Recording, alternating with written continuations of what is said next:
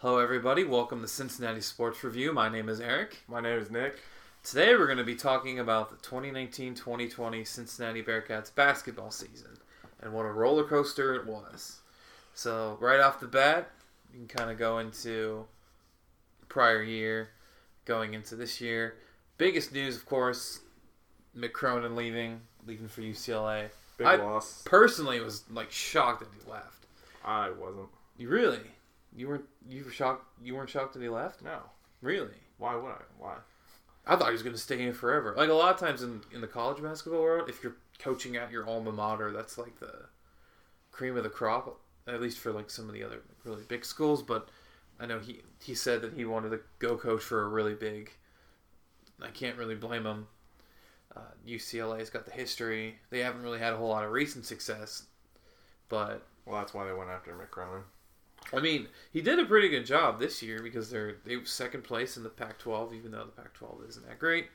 But you know, compared to all the other coaches since then, he's done the best job since the since they went to think back-to-back Final Fours, Yeah. like Russell Westbrook back in the late Way back in two thousands. Yeah, so that was a big loss, and I think immediately a lot of uh, overreactions from fans uh, seeing a lot of the players leave. So um, we already lost two seniors, two guard seniors, and then on top of that, we had I think four or five players transfer out to other schools.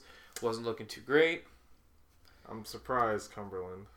Yeah, well, we'll talk about him in a second. Because then they hired on Coach Brannen, uh, NKU. I think it was either going to be him or they were talking about Nick Van Exel. I think that was kind of one of the rumors. Because he was coaching at the NBA level, the Grizzlies. So I think he will had some experience. Uh, I don't know how much recruiting he's ever done. Because if you're at the NBA level, you really don't have to recruit. But Right.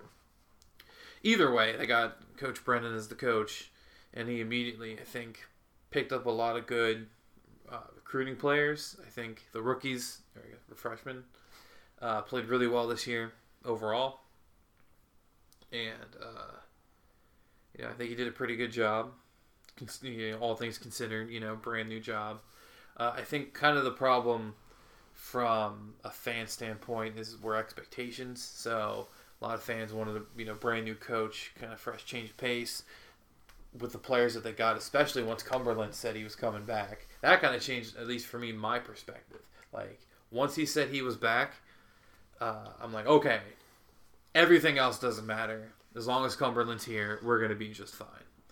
Uh, I think Coach Brannen had some, uh, you know, obstacles, new coach obstacles. I, I think a lot of people as fans were expecting him to just come on in and, and just kill it immediately.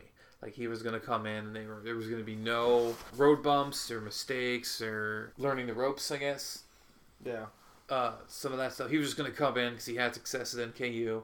He was going to come in and wouldn't even like, wouldn't skip a beat. And I think that was, I think a lot of fans thought that was going to happen. And I think, obviously, in retrospect, that was kind of not fair and kind of like, you know, it's he's you know he's a brand new coach for him to have everything gone perfectly would be a ridiculous thought to think about. Uh, he did have some really good good quality wins. Uh, Tennessee at home, they were ranked at the time. They beat Houston at home. Uh, Wichita State, I know they kind of flirted with the top 25, beat them twice. Uh, beat Memphis at home, Yeah. had a lot of good games. Um, that, but so that's kind of the the good over the season. But there were some losses that I think they weren't expected to lose. I think if Cronin were still here and he was coaching with the same group, handful of losses they wouldn't have come to. They probably wouldn't have dropped Colgate, Bowling Green. But that's kind of been the season. Every win has been a close win. Like they, it was a struggle to, for everything, for everything they got. Yeah, and I feel like as Bearcat fans, we've been, been spoiled a little bit. The prior three years, they won like close to 100 games. We were riding that high note, getting a new coach, the whole, whole group of new players. That to think that we were going to have another 30 win season would be kind of a stretch. In retrospect, I think you know. I mean, hindsight's 2020, but overall, I think they had a pretty good year. If Tulsa loses, then we share the championship, regular season championship. We'll get the first seed in the conference tournament, which doesn't mean too much in the grand scheme of things, but nice little perks to have. It would be nice if they can can win the tournament. Yeah. Because I know they're kind of on the fringe on the bubble. Yeah, it would. Yeah, because it, w- it would be nice to make an appearance in the big game, big tournament again. I don't think they're going to do much, but it means something to go. Yeah. I think they've I think they've just had too many close games to say that we're gonna have, you know, a big run. Uh, but I mean, you never know. That's, go, that's why it's called March Madness. I mean, if you look around the country in NCAA basketball this year, a lot of teams lost a lot too. A lot of ranked teams lost Yeah. a lot. It was especially like the top five. yeah. The top five has been pretty much shuffled the entire year. But I think another thing too. It's kind of off topic, but like so Dayton basketball. Uh, holy crap! yeah. Play have a really well year, really good year, and they're uh like top four team, but they're not a one seed according to Joe Lunardi. So it's like, how can you be a top four team in the country and not get a one seed? So I feel like the politics of the tournament kind of dictate where you go, and I think that's kind of bogus because I think if you're if you're a top four team, you should get a one seed. It doesn't matter where you you know. You may have to go out and play in, you know, California or whatever. If that's the case, but yeah, one seed's important. That's huge. But I don't know. Maybe it's easy. Maybe it's easier them for them to get a two seed and play in like Indianapolis compared to getting a one seed and playing in like out west. But either way, that's good for them. That kind of reminded me of like our team a couple years ago. But that's a whole different story. Yeah. Individual players. I think Cumberland. He's. I think he had some foot trouble. I think he's dealt with it all year. Uh, I, I remember reading like before the season started that he hadn't even practiced with the team yet because he was dealing with a foot injury.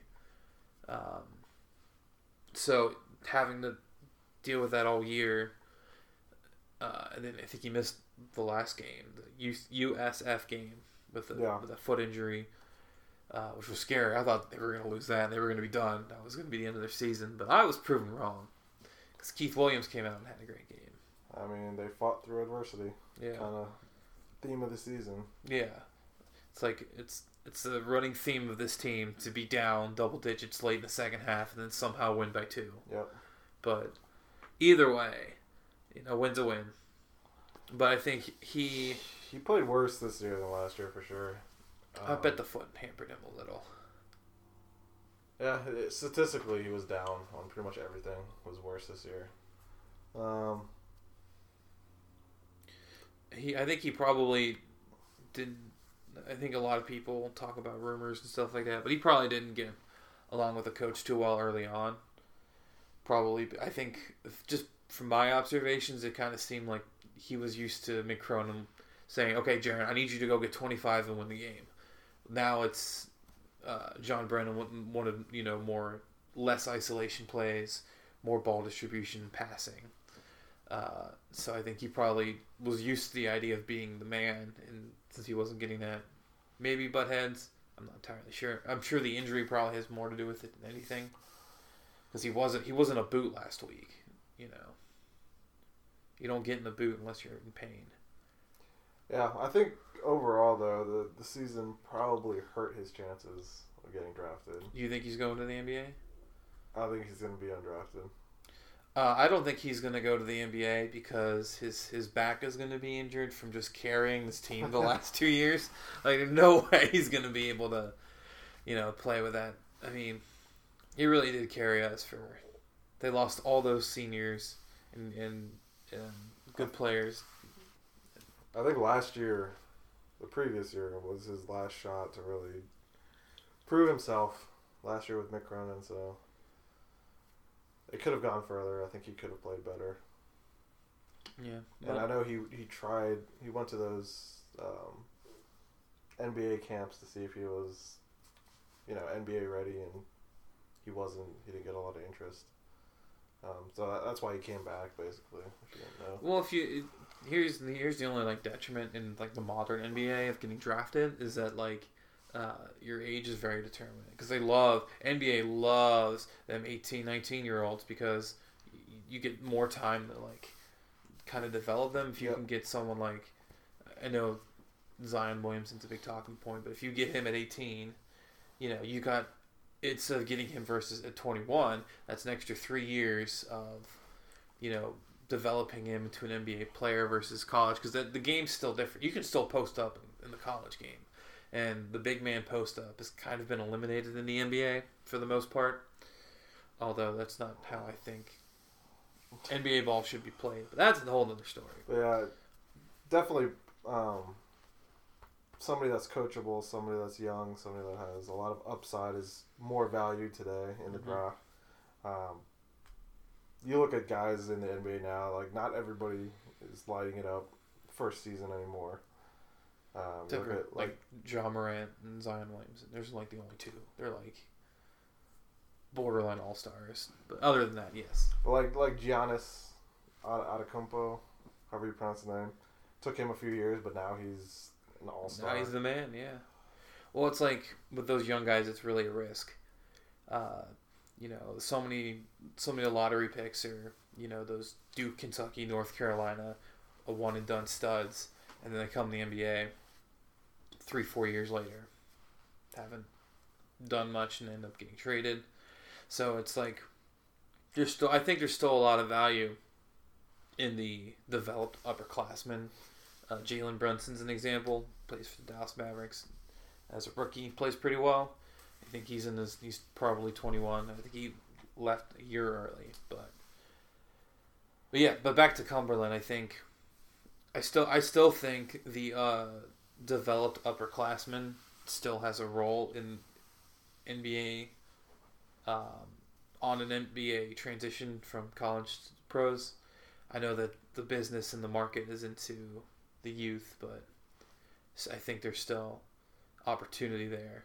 I think they need to realize that because there's a lot of really good talent out there that aren't 19 year old, you know, undeveloped players. But so I hope he gets drafted. If he's gonna get picked up, it'll be in the late second round probably. But fingers crossed, because it's you know we always want our players to do well. I just don't see a role for him in the modern NBA. Well, it's like he's so. I'm gonna disagree with you on that one because I think he could play uh, a modern point guard because he's got the shooting because he shoots pretty well the three point clip. He's big and he's pretty fast for his size. I, I don't think he could guard a point guard. I think his defense would be So if you like say put him on a lot. Russell Westbrook, you think he would get Uh, beat? Yeah, Okay. he'd be a huge liability I think so. defense. Well, well, maybe if he gets picked up by the Rockets who don't play defense, then you know, maybe uh, that actually probably would be the best fit for him. As either Rockets or Golden State teams that like don't particularly play defense, just a lot of ball movement because he can pass pretty well too. A lot of ball movement and shooting the three. Yeah, just passes to James Harden. Let him shoot the three. Yeah, he'll get 20 assists just because he just hands him the ball. I, I, I think there's a uh, role for him in the NBA. But even still, I think a player that would probably do better in the NBA is Keith Williams. Because he's he's got the right size. He's uh, 6'4", 6'5", 2, 215. Pretty well in shape. He's fast. Uh, he's an incredible dunker. Uh, I think there's two aspects of his game that are that need improvement that are learned abilities. Like obviously you can't teach height, speed, uh, body build, stuff like that, but you can teach shooting, and he's gotten a lot better at shooting this year. He's been hitting a lot more threes, I think. Yeah, Uh, and I think his his stats went up. yeah, and his uh, his dribbling, I think, is another one. I think you don't you can't really measure that with statistics, but I think uh, if he could just take a summer and just just really like just practice on his dribbling and shooting, I think he would be a, a prime prospect because he's still young. He's he's a junior now. He's got the right build. Uh, pretty good rebounder for his size and where he plays. So I think he would be a, a perfect NBA um, addition. If I think, I still think, even with what we just talked about earlier, uh, if you're kind of young and you have a really good uh, NCAA tournament, then that kind of like draws attention. And like Dwyane Wade's a pretty good example because he was like you know uh, you're probably going to be, uh, you know, first or second round pick. He had a great tournament, and boom, he was like the third overall pick. Yeah. So if he can, if Keith Williams can have a really good NCAA tournament, may end up leaving, which would be like good and bad. 'cause it's good for him. We want him to succeed. We want him to do well in the NBA. But for us, it's like, oh, we lose a really good player. But so I think he's probably like the most NBA prospect, is I guess is the best word. If we're talking about players who we don't think could probably fit in, in the NBA, Tre Scott's probably not one that, uh, right off the bat at least. Even though, I mean, he's like six eight, but he's not like super wide. Not, yeah. he's a good rebounder. He's not built to his frame. Yeah, and I don't, I don't know where that fits in the NBA level. Uh, he can definitely play.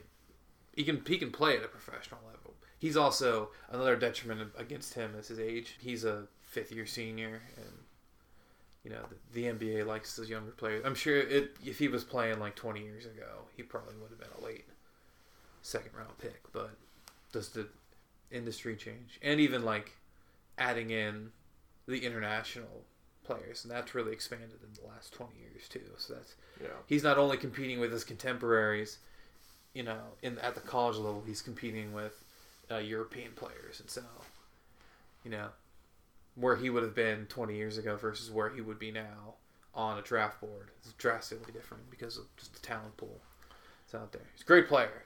Yeah, and he just doesn't fit the NBA. He's a forward, a small, like a smaller forward, and he can't shoot. Can't shoot the three.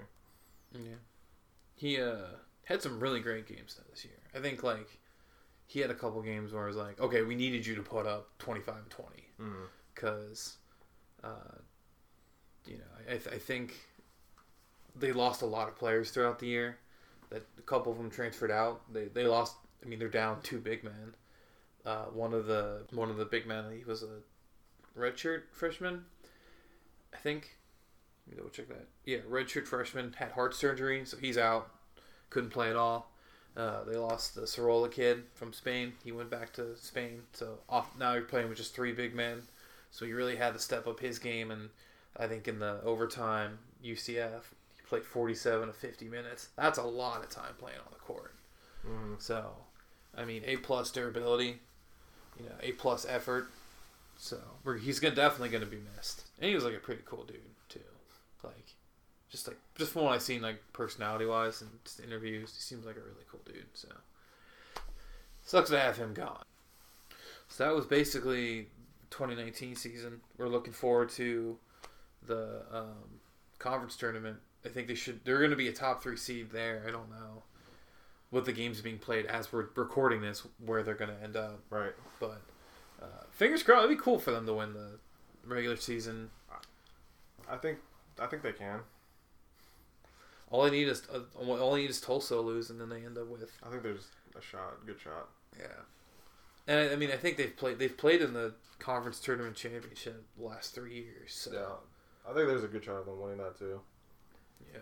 I mean, it's going to be a hard fought way to there, just like the whole season's been. But Well, it's like so you got to play three games in three days. yeah, With a, they're, I think they're guaranteed top three. They'll get the first round bye, and then they'll probably, you know, I think the the middle of the road teams are better than they were last year in the in the prior couple Yes. ones. yes, So that's going to be tougher on them because sure, uh, Houston's still good, and Tulsa uh, came out of nowhere and have, had a great year on the conference tournament schedule, but it's uh, they still got to deal with Wichita State or Memphis will be a second, I guess semifinal, but that that'll still be a tough game, and even the the bottom of the barrel team still played us tough this year, so it's going to be a, a tough following weekend. You know, fingers crossed. Hopefully, they can just come out and kill it.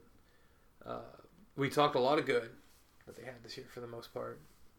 Uh, I want to touch on some things that they need they need to work on moving forward. So let's talk about some of the bad things that they had this season. Uh, I think the biggest detriment was rebounding. I think they especially uh, simple basic boxing out I mean, I looked at like the statistics from year to prior year, and they from a total rebounding standpoint, they only fell from like mid 80s to 122nd. So that's not that's only like 40 spots. Mm. But I think there were a lot of games, particularly the Houston game on the road, where they just gave up so many offensive rebounds. And we've had this conversation before about rebounding isn't always height and athleticism; it's positioning. Uh, it's it's where the ball's being shot from. If you're a really good offensive rebounders are going to know, you know where the ball's going to go from their own teammates. There's a Dennis Rodman quote. He would count the rotations on like Jordan's shot. That way he could know where the where to go. Right. Um, so uh, rebounding isn't like always height. It's positioning. Positioning. I think it's also your willingness to fight for it. Yeah. I mean, that's what most of the great rebounders have said too. And we just, There were times where it seemed like they didn't want it. yeah. I mean, our center wasn't a great rebounder. Yeah, which is I think that's one spot that Vogt's got to ha- he's going to have to work on. He's seven one. He averaged like six rebounds. He played really timidly when it came to rebounds. I thought in Yeah. the games I saw him. He's got to be he's got to be tougher inside. You're a seven footer. Uh, you- you know he's not Joel Embiid. He's not pulling up on the three point line. So he's got to make his money down low. So he's got to like hopefully he can just spend the summer getting tough. Um, we need like a like a big man to kind of come on in and just teach him some skills and get him because everything everything he's lacking on is learn stuff. Like you can learn to be intimidating and uh, it is harder. We've had this conversation too of for big men to bulk up yeah. because their their muscles are just so big. Uh, it's harder to get them. They're big enough already, just you know, size wise. So to add mass to it's more difficult. But hopefully he can build up a little bit more and kind of get better at the rebounding. Because I think he's, he's obviously tall enough. Um, He's only got one more year of eligibility. Yep. Right. he was a transfer. I'm, I'm really glad that he got his waiver because he was gonna have to sit out for transfer rules. But since the one guy had heart surgery, they waived it, which ended up being almost like a blessing in disguise. And maybe if he would have had that year off to kind of get more acclimated to, um, uh, I guess a, I don't know, no disrespect to NKU, but a better brand of basketball, he would have been probably better off. But you know, but, but yeah, rebounding, and I think the biggest problem that I've noticed with on them on the rebounding is boxing out. There are a lot of times where you know, um, you know, it's it, the ball's gonna go in a position for a UC player, but they you know, didn't box out before the shot, and offensive player comes in, gets a quick layup. You know, it's a, two points lost. Uh, the Houston game is the one I brought up before, and that's a big example of they could have won that game if they would have boxed out better and rebounded better. And I think those errors really come down to the coach. Coaching needs to tighten that up. yeah, I think that's one thing Brannen's going to have to do moving forward is kind of get better at teaching them boxing out and rebounding. And like Mick Cronin was big on that, turning defense into offense. But I think forward thinking, they're going to have to teach them, you know, better positioning, boxing out. Rebounding was the big negative deterrent. I kind of hope too. Uh, this isn't so much as a negative, but I hope they come in with a better non-conference schedule because our, our non-conference schedule was very meh. Because my dad described, we talked about this before, as a, a team like Duke is really good, so they have both a tough conference schedule and a tough non-conference schedule. Mm. Uh, UC kind of has to do because they have such a meh conference that they have to, you know, they end up having a meh non-conference to kind of like, you know, balance it out. They have a good selection of wins, but I kind of hope they get some good, high quality resume building matchups next year. I know they they're on some kind of um, tournament, like in New York. I think they're playing like St. John and some other big name teams. That'll be nice. We'll have Xavier as a one and a home and home like we do every year. But getting a nice big school to come do a home and away. Plus, I mean, we'll have Tennessee on the road, which that'll be a big game too. Right. But I kind of hope that he schedule's pretty tough. Makes us look better come tournament time if we have good, you know, a good resume. If we kill it in the conference schedule and have a pretty good selection of quality Q1, Q2 wins in non-conference that you know, that'll make us look better instead of getting those like seven, eight, nine seeds that we've been getting a lot lately. We get more four, five. But that's that's where I'm looking forward to is um, better conference and the transition from that more forward thinking. I kind of want to talk about uh, next year a little bit, just touch on it. Uh, so they're recruiting. I think Brannen's doing a great job recruiting because I think of the players they brought in playing really well. Uh, Mike comes out. Mike Adams Woods played well as a starting freshman uh, point guard. Uh, I don't really count Jaevin Cumberland because he was his cousin coming home. You know, he might have come here no matter what. Uh, but Didn't didn't Brannen play against him? His team. yeah, there. So he played. Jaevin Cumberland played it. We didn't talk about him too much, but he was. He played really well. Good spark off the bench. Three point shooting. He's going to be missed for sure. He had a lot of clutch buckets. He was like a like a dead eye shooter. It was crazy. But um, he came from University of Oakland, and they play in the Horizon League, which is the same as NKU. Yes, So yes. John Brannen saw him a couple was it, times a year. yeah. I don't know how much. I don't know how much that had a factor in him coming home because him and Jarron are both from Wilmington. You know, it was probably nice to be closer to home and play with your cousin. So I'm sure that's the main determinant of him coming home. But other than that, I thought the the kids that he brought in, the rook, uh, the freshmen, played really well. Uh, and from what I've heard, the kids that are coming in next year are gonna be pretty good too. There's a couple like twin guards that are coming in. I think they're like, I think they're six four, six five um, height range, and there's a four star power forward that's coming in. So we'll have Vogt at center, either him or Mamadou as the power forward. Mike Adams Woods is the starting point guard. I hope Zach Harvey is the starting uh, two guard next year. Because I would. I mean, as long as Keith Williams stays, he'll probably start as the third guard. But I would, if he leaves, which I don't know if I don't know if that many people are talking about him leaving. But That's that's a lot of new players though. yeah, it'll be a lot. It'll be a lot of change and a lot of turnover. We're gonna see. Well, we're losing five seniors this year, Yeah. which is a lot. So what's your realistic outlook for next season?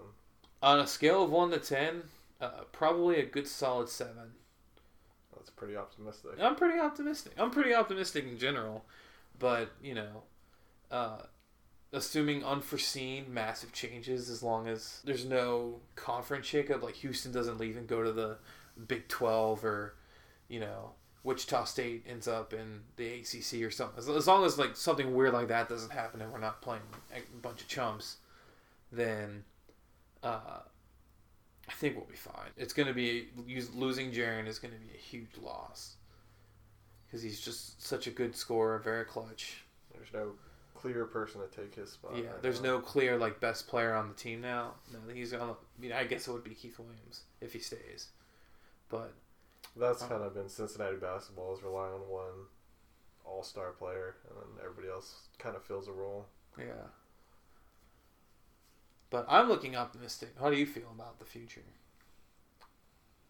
Not as optimistic as you. I think a bunch of new players. It's gonna be. It's gonna take time to figure out who's gonna be the go-to guy. I think in the latter half of the season, they'll probably play a lot better than the first half. Think so? I'm, I'm hoping. Uh, I like Zach Harvey a lot. He didn't play too too much, but he he played a lot in big games. Like I think he played a whole heap of the both the Houston and the Memphis game. He had some clutch threes down the stretch. I like to see more of him. He seems like a really good player. Um, kind of get him, uh, I guess, a little bit more developed and on the court more. So that would be great to see him play better kind of looking forward to this big power forward, see how he plays out. Um, but yeah, I think I'm optimistic.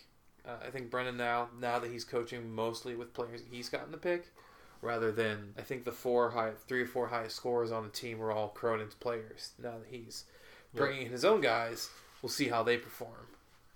But I'm looking up. I'm looking optimistic. The next the next four years should be interesting because now we we're we're now that Jarron Cumberland's going to be leaving, uh, we're kind of completely done with the Mick Cronin era.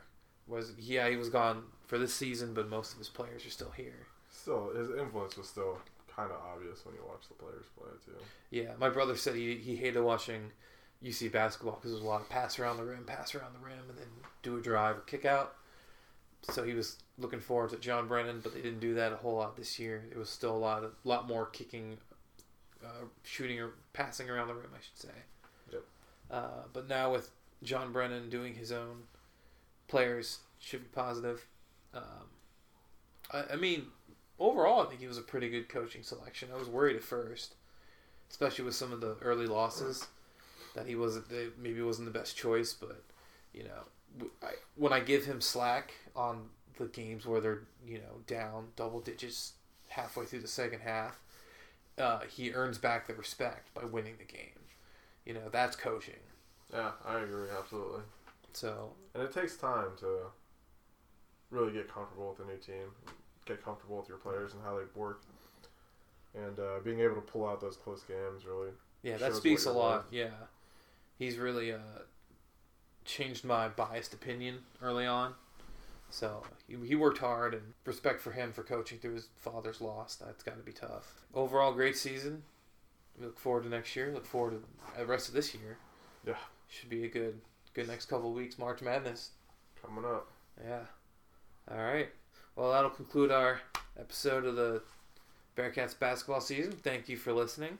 Have a good rest of your day.